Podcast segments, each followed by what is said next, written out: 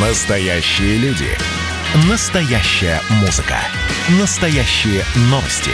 Радио «Комсомольская правда». Радио про настоящее. 97,2 FM.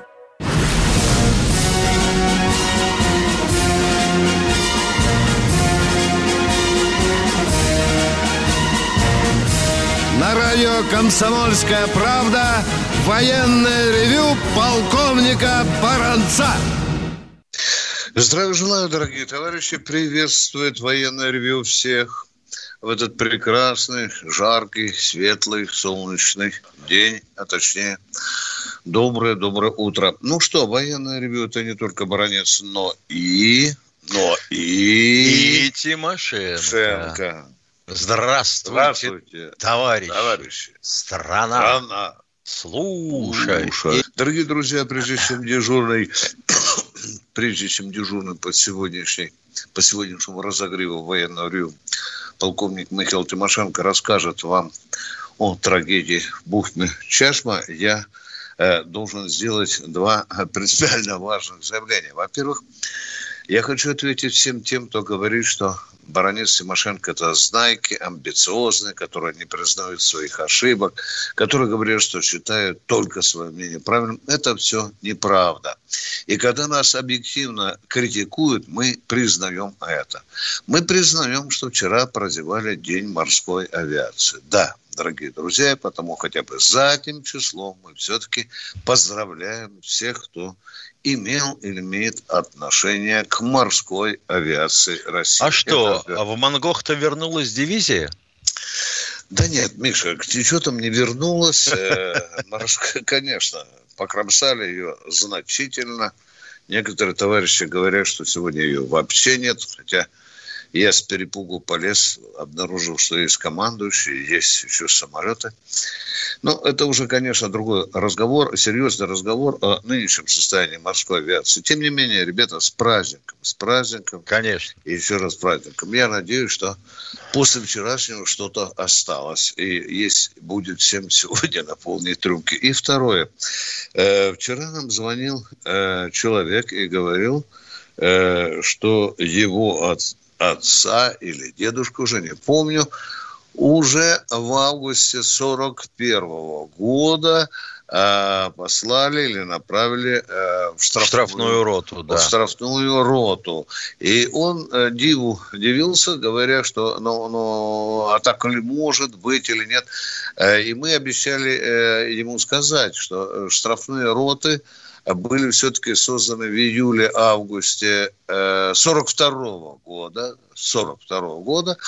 Батальоны были для младшего и старшего командного состава, а роты для рядовых и для сержантов. Потому, уважаемый радиослушатель, если вас еще интересует вопрос, позвоните, давайте попытаемся разобраться. Ну, а сейчас слово Михаилу Тимошенко, который расскажет вам о катастрофе в бухте Чажма. Я замолкаю. Миша, вперед, поехали.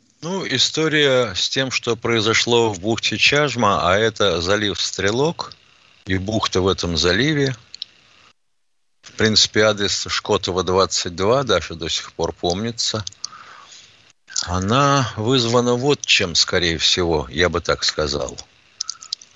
Меня учили тому, когда из меня делали минера. И тем, кто будет заниматься управляемым взрывом, что гибнут-то новички, но в большей степени и количестве гибнут профессионалы. Те, кто привык и потерял страх. И на мелочи иногда не обращает внимания. Там находится завод ремонтный, судоремонтный завод. И, будем говорить, пункт перезарядки реакторов. Туда пришла лодка проекта 675. Это лодка с крылатыми ракетами. Тактический номер К-431. Делались они 9 лет. С 60 по 69 год. И сделали их в Комсомольске-на-Амуре аж 29 штук. В то время как-то западло было подводную лодку строить 10 лет. Что мы на сегодняшний день наблюдаем. у себя. Да? Лодка 1965 года вошла в строй. На ней прошла одна кампания замены активной зоны реакторов через 10 лет. И вот к 1985 году подошел срок второй замены. Лодка пришла. Ошвартовалась на втором пирсе. Там еще 7 лодок стояло. И дизельных, и атомных. Начались работы. Успешно поменяли зону на одном реакторе, проверили на гидравлику, на герметичность, все замечательно. Заменили зону на втором, проверяют на герметичность. Нет герметичности. Где-то подтекает, где-то сифонит. Решили как-то не афишировать это командование, не дразнить и вообще никому особо об этом не говорить. Подогнали плавмастерскую, подцепили крышку реактора. Она весит ни много ни мало 12 тонн. Дальше за ней идет компенсаторная решетка, а потом, собственно, сама активная зона со стержнями урановыми.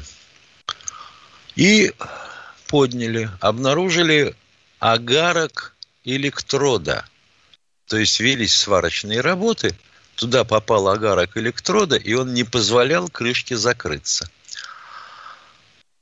Но для этого, вообще говоря, для такого подъема и таких работ необходимо ставить специальное оборудование, жесткие регулируемые связки между компенсаторной крышкой, крышкой реактора, и вообще кран должен был работать по-другому. И все бы было ничего, и уже практически докопались до этого огарка поганого. А тут появился катер торпедолов, на котором по агентурным данным товарищи офицеры направились на рыбалку. И пер он 12-узловым ходом по бухте. Хотя вообще все это там было запрещено, строго взыскивали за такое. Тем не менее, та волна, которую развел катер, качнула плавмастерскую. Естественно, крышка села косо, ударила по компенсаторной решетке, выдернула ее. Ну, а дальше что? Дальше тепловой взрыв. 10 человек исчезли сразу. Разорвало на куски, испепелило, раскидало. Как это не страшно звучит, был найден потом палец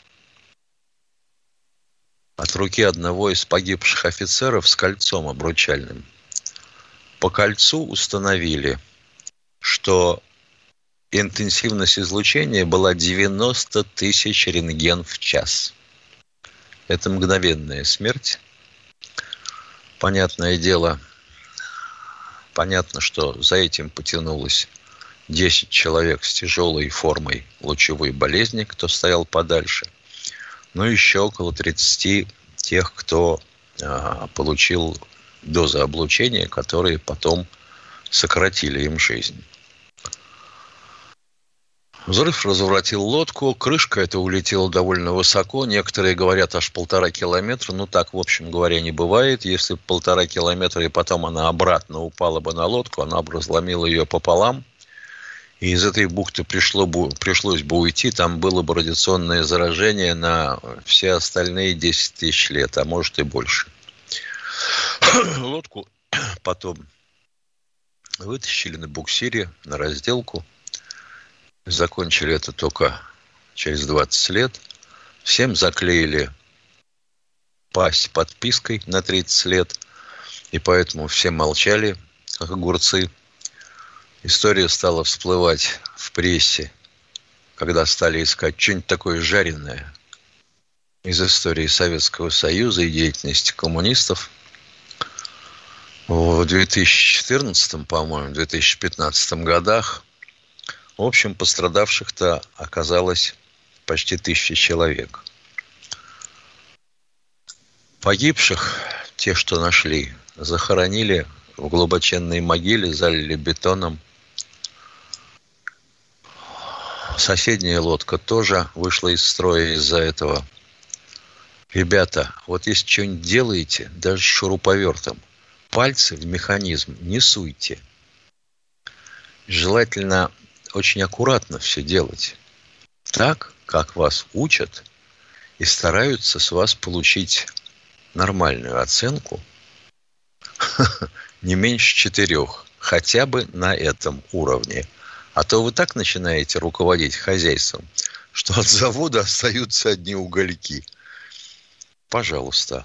Вот, пожалуй, и все. Ну и, как всегда, кончилось награждением непричастных и наказанием невиновных.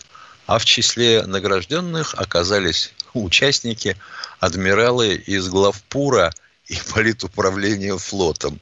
Они якобы все это ликвидировали и наладили там порядок. Полковник Тимошенко доклад закончил. Так что поаккуратнее, ребята, с техникой-то. Это было начало. Это действительно история, которая будоражит. Так вся страна обалдела. И Россия родина слонов, она от океана до океана, да. И мы всегда правы, мы никогда не сдаемся. И самое главное, что же будет дальше? Комсомольская правда. Это радио.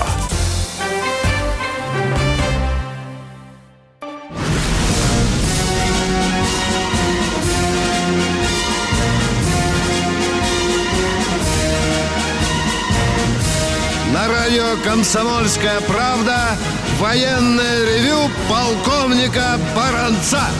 Все, кто нас слышит, Баранца и Тимошенко от Курил до Калининграда, просьба звонить на радио «Комсомольская правда». Это военное ревю. Мы ждем ваших вопросов. Денис, кто к нам дозвонился?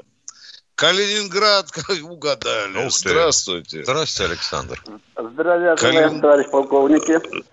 Уважаемый Виктор Николаевич и Михаил Владимирович, вы истинные аналитики, готовящие, на мой взгляд, вопросы крепления боеготовности Родины, в том числе соблюдения законности пенсионного обеспечения служивых людей и других насущных проблем. Спасибо вам за вашу компетентность, человечность, патриотизм и даже мужество при разговоре с народом. В результате военное ревю это лучшая передача на радио «Комсомольской правды». Вопрос первый, касательно Великой Отечественной войны. Мой близкий родственник в августе 1944 года совершил подвиг в бою в районе хребта Верхние Оровы, местечко Лаврух, в Дрогобыческой области Украины. Дрогобыческая, да. Да. Дрогобыческая. Да. За подвиг командир полка представил моего близкого родственника к награждению орденом Отечественной войны второй степени. Командир дивизии в ходатайстве о представлении перед командующим корпуса ходатайствовал о награждении орденом Богдана Хмельницкого. Конечно, командующий корпусом нет в деле записи, а только запись майора по награждению о награждении орденом Отечественной войны второй степени. Как вы полагаете, соблюдена ли была в данном случае логика, иерархия представлений ходатайства о награждении орденом? Каким орденом должен был быть награжден мой близкий родственник? Как вы полагаете? Тот военачальник, который выше по званию и по должности. В данном случае, по-моему, мы назвали командарма, да? Я не ослышался? Командир корпуса. Командир корпуса, да. Имеет право, да. Хоть представить герою Советского Союза, хоть написать «Красная звезда». И то ли вообще отказать. Он имеет право, да. А какой-то майор странный, да, писаришка штабной, как пел Высоцкий, он не имел права вмешиваться в этот процесс. Он, по сути, видимо, зафиксировал точку зрения командира корпуса. Вот так бы мы ответили, уважаемый калининградец, на ваш вопрос. Спасибо. Спасибо. Второй вопрос, Виктор Николаевич. Да, давайте. Вы заслуженный человек, имеете много талантов, являетесь кавалером многих наград. В том числе вы награждены орденом за службу Родине в вооруженных силах СССР. Я также являюсь кавалером такого ордена, правда, не имею других талантов, не всем дано. В этой связи есть щекотливая проблема, крайне нужна консультация, Виктор Николаевич. Только вы можете оказать поддержку в этом противоречивом мире. Не могли бы вы разрешить с вами связаться для вот решения моей проблемы. Может, контакт какой может дать телефонный? Я буду в Москве с 22 июля, и я бы с вашего решения позвонил бы вам. Пожалуйста, напишите мне на «Комсомольскую правду». Мне все передают, где бы я находился. Дома, на даче или в редакции «Комсомольской правды». Мой адрес редакционный очень легко найти.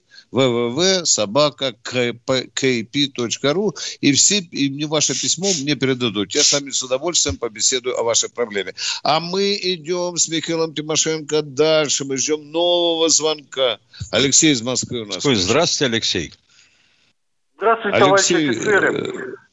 Здравствуйте. В России будет проводиться, значит, выставка вооружения МАКС-2021, да? Вот. На котором будет называется Авиакосмический салон. Пожалуйста, продолжайте, да. Да, Авиакосмический салон, хорошо. Вот. Будет, значит, представлены новые модели самолетов России, которые ОКБ Сухой там представит одномоторный самолет, вот, невидимку.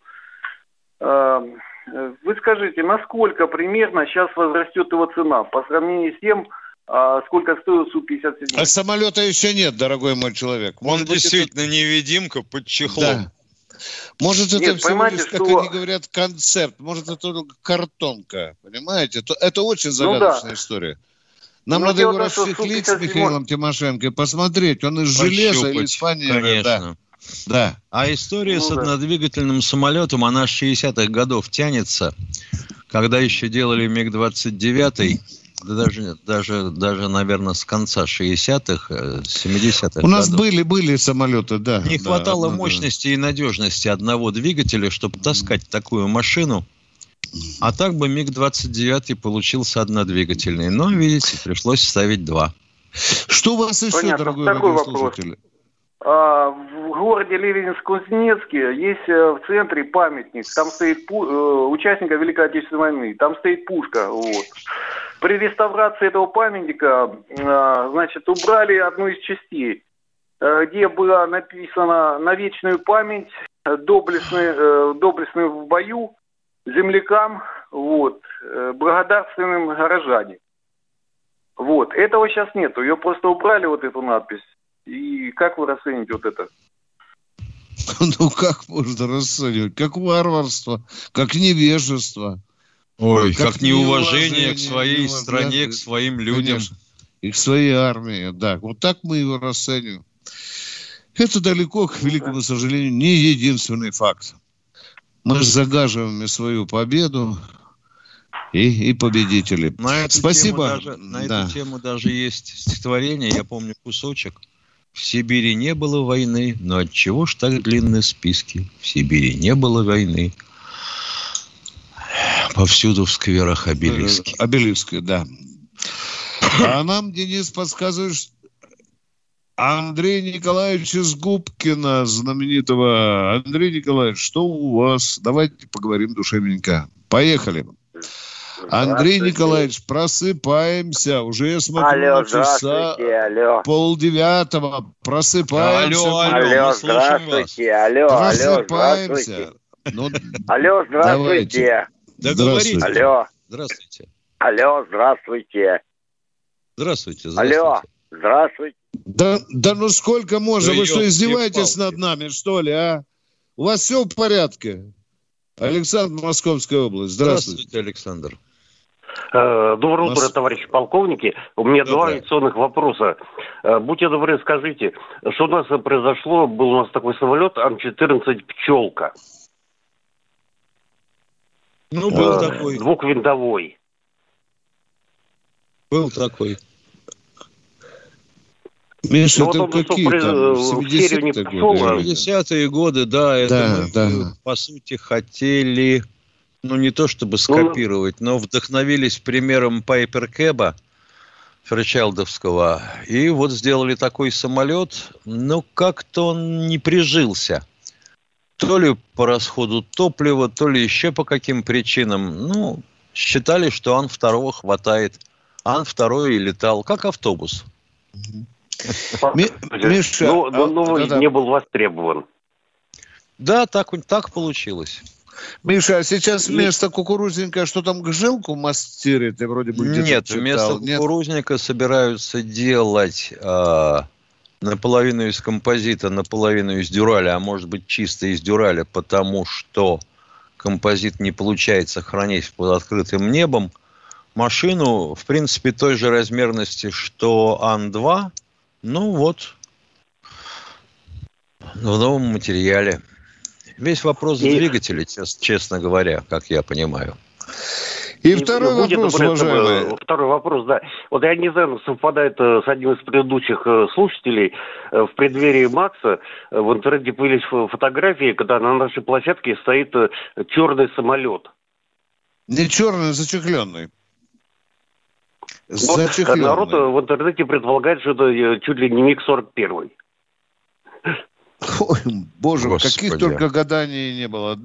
Миша, я... Ну, скучают люди, Витя.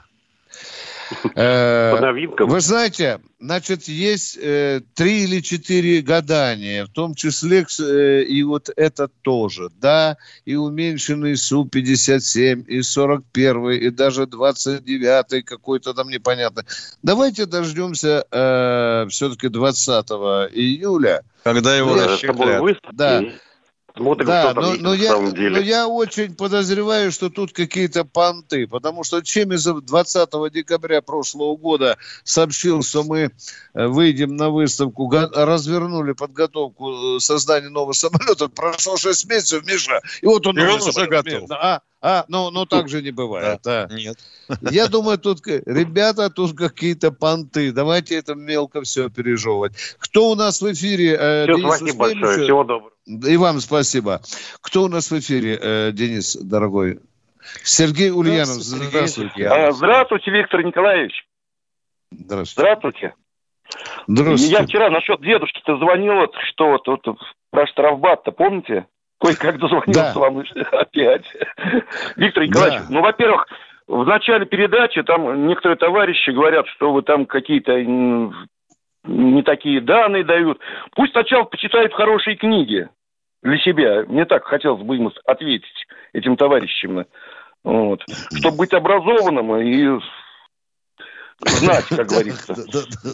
Спасибо, это правильно. Спасибо вам за хорошую реплику. Дорогие друзья, мы уходим на перерыв. Он будет небольшим, 2-3 минутки.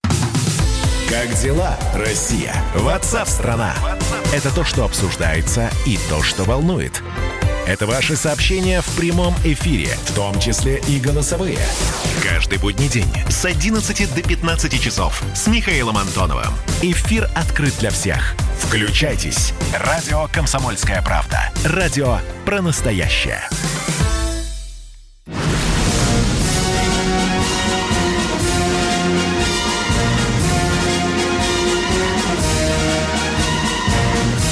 На радио «Комсомольская правда» военное ревю полковника Баранца. Военное ревю – это не только Баранец, но и Тимошенко. А мы сейчас ждем нового радиослушателя. И Ульяновск у нас на проводе, по-моему, Сергей. Здравствуйте. Да, Виктор Николаевич. Здравствуйте. Ага, еще раз здравствуйте. Если можно, Сергей, потерпите секунду. Я отвечу на вопрос из нашего чата. Уважаемый господин Никто, вы спрашиваете, правда ли, что Китай строит у себя очередные ракетные шахты? Точно так. Очень похоже. Числом 140 штук. Строит ударными темпами. На границе, по сути, с внутренней Монголией. Есть такая провинция там. Ну, что можно сказать? Молодцы китайцы. Нам их, похоже, в области строительства никогда не догнать. Как только шахта появляется, ее тут же накрывают колпаком для того, чтобы не видели ни то, какая крышка, ни то, какая толщина стен, как они защищены от ударной волны и от сейсмической волны. Молодцы. А чего ждать-то? От американцев ждать ничего хорошего не надо. Ну, видимо, будут ставить Дунфэн-41, который надежно летает на 10 тысяч. Привет, товарищ Байден. Ну и второй вопрос. Витя, нас очень плохо слышат. Сдваивается звук, эхо гуляет. Это надо сообщить нашим техническому. Там у нас человек уже заснул, Миша, пока мы отвечали. Да, Сергей Ульяновск, извините, что отняли время. Слушай, да ничего. Все хорошо. Здравствуйте. Виктор Николаевич, я прям 20 секунд у вас отниму эфира. Простите, пожалуйста, меня. Вот дед, который был призван с тюрьмы-то у меня, вот он рассказывал такую историю, прям 20 секунд. Да. Прикинули, дали им там ломы, лопаты копать быстрее, чтобы там, траншеи там рыли, окопы. Вот. Да. А винтовки не всем дали. Там через одного, может быть, дали. Вот. А немцы прорвались. Факт, да. Да, немцы прорвались, и он говорит, я говорю, дед, говорю, ты немца там из автомата убил, из винтовки. Он говорит, нет, говорит, первого немца, говорит, я убил, говорит, ломом. Вот, ломом убил. Как закричали, ура, побежали на них. Я, говорит, лом взял, говорит, в руки, говорит, и как типа винтовки побежал, говорит. А у меня здоровый дед-то был. Как воткнул в живот и насквозь. Прям его, говорит, я, говорит, его прихигачил, говорит, на... Автомат-то у нее стал стаскивать, а, говорит, стрелять-то, говорит, не умею. Я его первый раз, говорит, вижу этот автомат в глаза-то на. Кой-как разобрался, говорит, вскочил, вот пятерых, говорит, уложил сразу, говорит, на. Из автомата. Вот такая вот история, Виктор Николаевич. Вот. Уж извините, пожалуйста, что я вас побеспокоил. Уважаемый Сергей, с этими штрафными ротами история достаточно запутанная. Дело в том, что штрафные подразделения, они существовали, если честно сказать, еще со времен Российской империи в армии. А в Красной армии их учредил товарищ Троцкий. Причем эти штрафные роты создавались при запасных полках. То есть, видимо, люди приходили из запаса или по мобилизации, хотя то, что наворотил товарищ Фрунзе, мобилизацией назвать трудно, это территориальные войска. Ну, а дальше чего? Дальше человек себя нехорошо вел, дисциплину не соблюдал, его запихивали недалеко. Тут же при полку в роту, и он там воспитывался. Я думаю, что, может быть, вот в такую роту его засунули с перепугу-то. Ну, а теперь я добавлю неспешно. У немцев тоже было такое подразделение, но оно отличалось принципиально от наших. Я тоже вам кое-что расскажу. Так вот, если у нас со штрафной роты достаточно было быть ранеными, и сразу же вам за это засчитывалось и перебрасывали в действующую армию, да, то у немцев, даже несмотря на ранение, человек мог там оставаться всю войну. Это вот такая интересная деталь. Находка Звери. У нас в эфире. Здравствуйте. Здравствуйте. Находка, вызываем на связь военное ревю. Здравствуйте, товарищи полковники. У меня такой вопрос. Скажите, пожалуйста, Анна Невская, это сестра Александра Невского, артиста? Не понял. Но вообще-то Александр Невский у нас больше известен не как артист, дорогой мой человек. Он артист, в Америке бывает везде. Напугал полусмерти. Я решил, что это вдруг обнаружилось. Анна Невская, это его сестра? Не знаю такую. Какая такая Невская? Чего играет? А по радио передают, комментатор Анна Невская. Ты представляешь, да, сколько ей лет? И каждый день они передают. Интересные вопросы, однако, возникают в военном ревью. Ну, вообще, Невских в России очень и очень много. Я, во всяком случае, служил, знал офицера Невского. На гражданке знаю многих Невских. Но они же не все являются потомками великого Александра Невского. Давайте будем разбираться с этой... то, что... Сестра, она, конечно, очень... И вообще она, тогда... Бессмертная-то какая-то. И тогда ей предъявят претензии со стороны Германии за ледовое побоище. Да. Кто у нас, Денис, в эфире? Валерий, Калужская область. Здравствуйте, Валерий. Добрый день, товарищи офицеры. В прошлой передаче полковник Тимошенко сказал о том, что подписан указ о том, что проданные товары валюту возвращать не надо. После подписан указ. То есть это является уже законом. Это не есть ли повод для коррупции? И кто за это виноват? Ведь когда командир отдал приказ, он является единоличником, ответственным за исполнение этого приказа. И никто не виноват, ни либералы, ни министерство. Причем здесь указ? Это закон. Раз закон, значит, его Государственная Дума принимала. Ну, а подписал-то командир... А вы все хотите на Путина повесить? Да не на Путина, просто надо же в конце концов разбираться. А тогда за какие-то... Путина есть... разбирайтесь, ё-моё. Это товары неэнергетического свойства. Ну, например, картошка, репа, морковка, драгоценные металлы, не нужна, в том числе золото, платина, палладий. Не понял. Она валюта не нужна? Валюта не нужна, если не надо возвращать ее на родину. Ну, наверное, кому-то нужнее, чем нам с вами. Ведь у Путина есть советники, они уже могут сказать что-то неправильное там или что, неразумное. Я думаю, что Владимир Владимирович, когда будет очередной набор советников, пригласит нас с вами. Хорошо, я буду рад. На это много ума не надо, чувствуется. Если полковник обсуждает, говорит что-то неправильно, ну там, наверное, есть более умные люди, чем я, или там вы. Есть. Экономисты тут у нас верещат, бегают по стенам уже. Спасибо за вопрос. Александр Белгород, здравствуйте. Здравствуйте, товарищи полковники. Я сразу предупреждаю, у меня... Два вопроса, точнее, ну, в общем, перехожу к вопросу. Первый вопрос. Недавно посетил с группой ветеранов танковое поле Прохоровки. Все очень здорово, масштабно, красиво, но как бы два замечания у нас возникло по ходу посещения. На экспонатах, ну, на бронетанковой технике времен войны, мы увидели только два обозначения. На одном «За нашу Родину», правда, советская не получилась там надпись, и знак гвардии. Красных звезд мы не видели ни на одной из башен танка. Вот и вопрос сразу. Это чем-то регламентировалось, вот именно обозначение такого? В авиации это точно есть, а вот как в танках?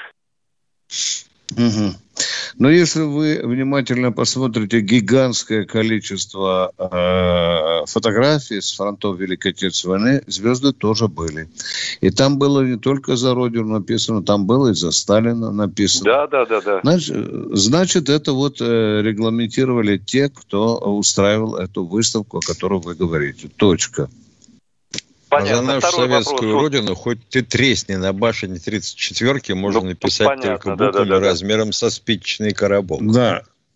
И продолжение танковой темы. И за советскую Родину сейчас как-то не модно писать. Да, это тоже, помнишь же, знаешь. Да. Да, мы же только галоши делали. Зачем позорить? Давайте второй вопрос, дорогой. Еще вопрос. Нет, это продолжение этого вопроса.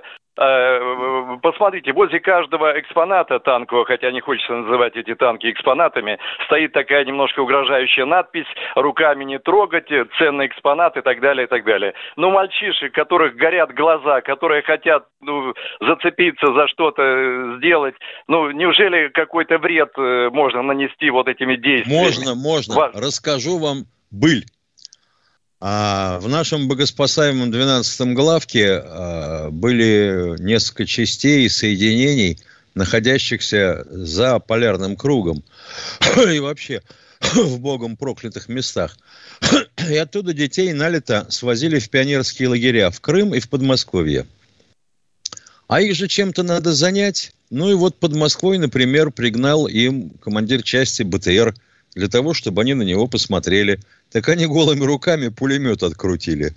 А вообще, уважаемый радиослушатель, это, конечно, не умно. Посмотрите, пожалуйста, в парке «Патриот». Там никаких запретов нет. Пацанва облепливают любое оружие. Доступно. Главное, чтобы родители следили за тем, чтобы ребята не были травмированы. Перерыв. Общение, про обмен информацией, эмоциями. Миша, я не могу это письмо не прочитать. Вас приветствует город-герой Минск. Спасибо вам большое за вашу передачу. Слушаем вас всем цехом. Так, такой наш соотечественник из Пекина привет передает. Но мы, с другой стороны, очень рады, что нас в Грузии слушают. Привет. Гамарджоба. Оттуда самые главные мировые новости у нас приходят. Мир стал плотнее, да, он стал более спрессованным. Комсомольская правда. Это радио.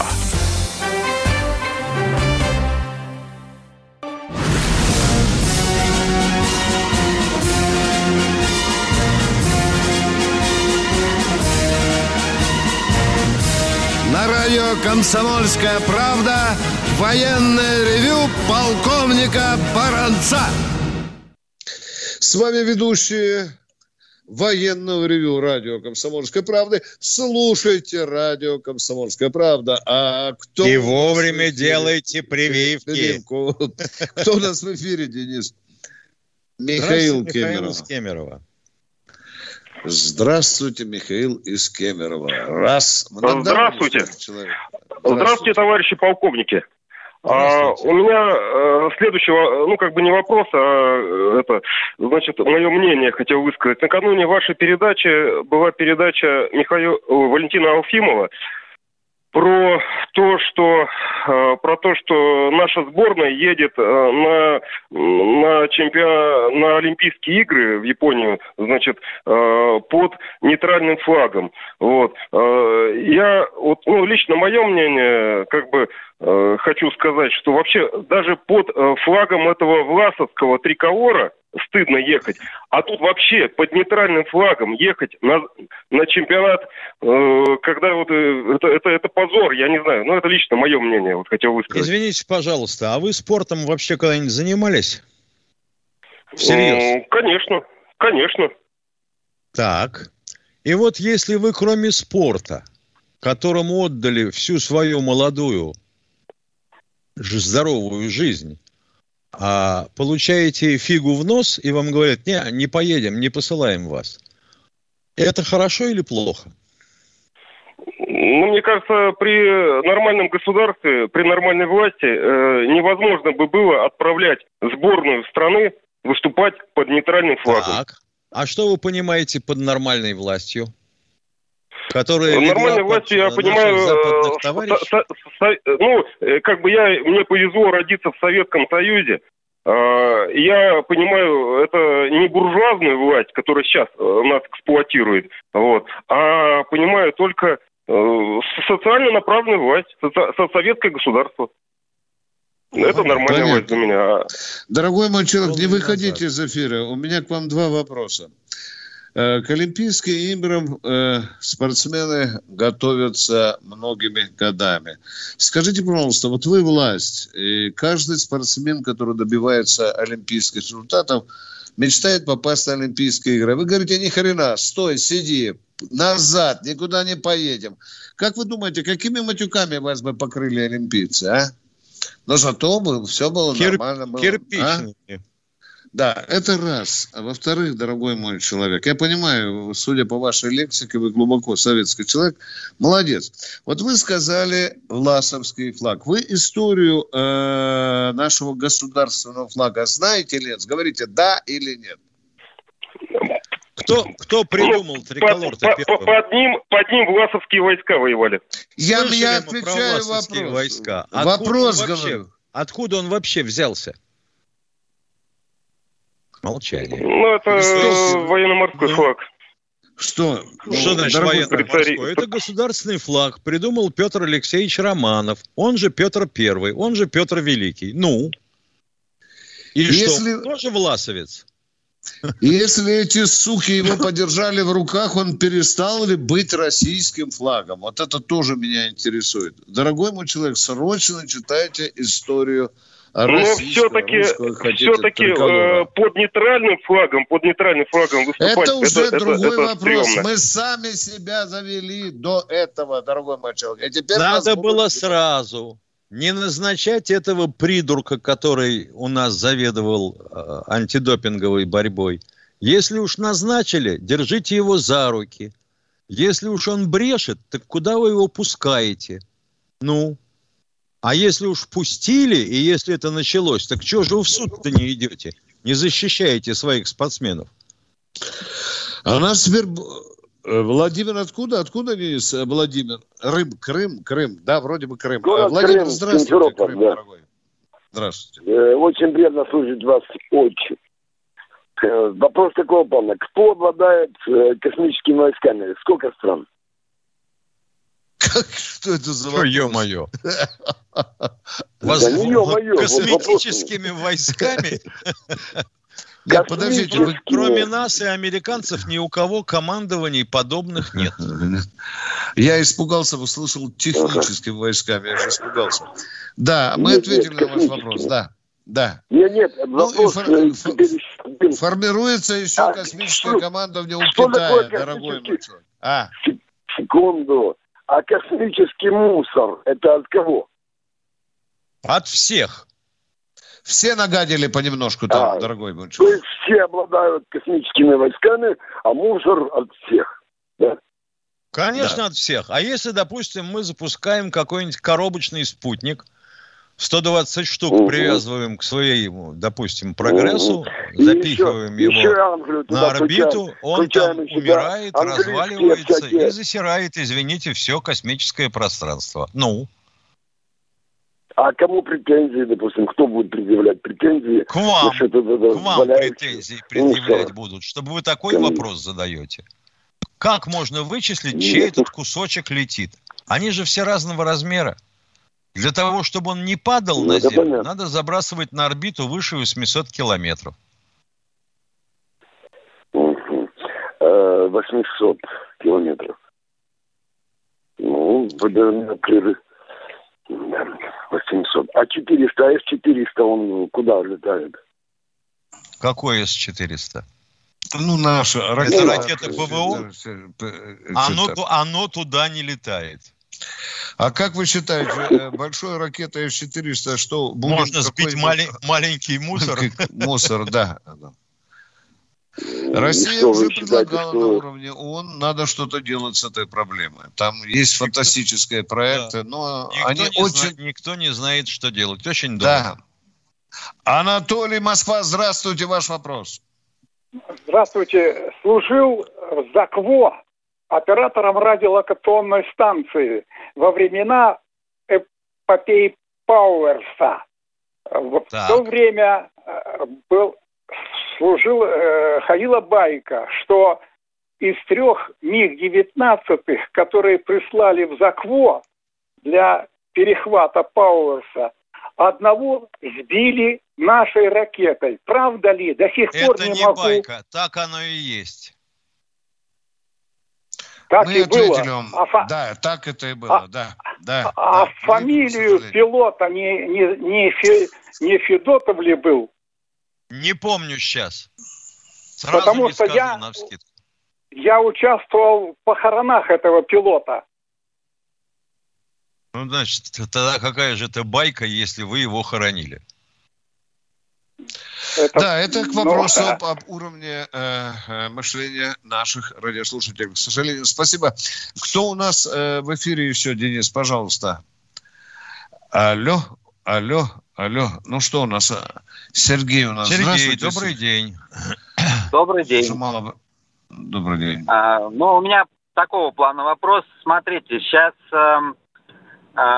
участники, которые в Болотной принимали события, там многим молодым людям дали по 10-15 лет, которые сейчас еще немного времени выйдут на свободу.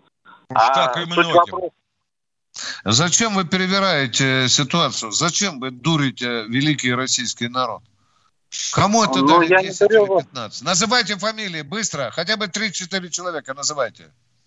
Кому зачем я вам буду фамилии называть это? Я просто... Кому трепаться не надо. До свидания, дорогой мой человек. До свидания. Это будет... Я так бабушкам у подъезда буду рассказывать. Иванов, Петров, Сидоров, Потапов. Вот такие ему... Это ж провокаторы. Вот многим молодым людям. Это, наверное, вот эта болотная гниль или навальническая грязь. Дорогие потом друзья, велики собирались на Кудринской. Да, встречаемся мы во вторник в 16:03. Баранец, Тимошенко ждут ваших звонков. Всего вам доброго. Приятного. До свидания.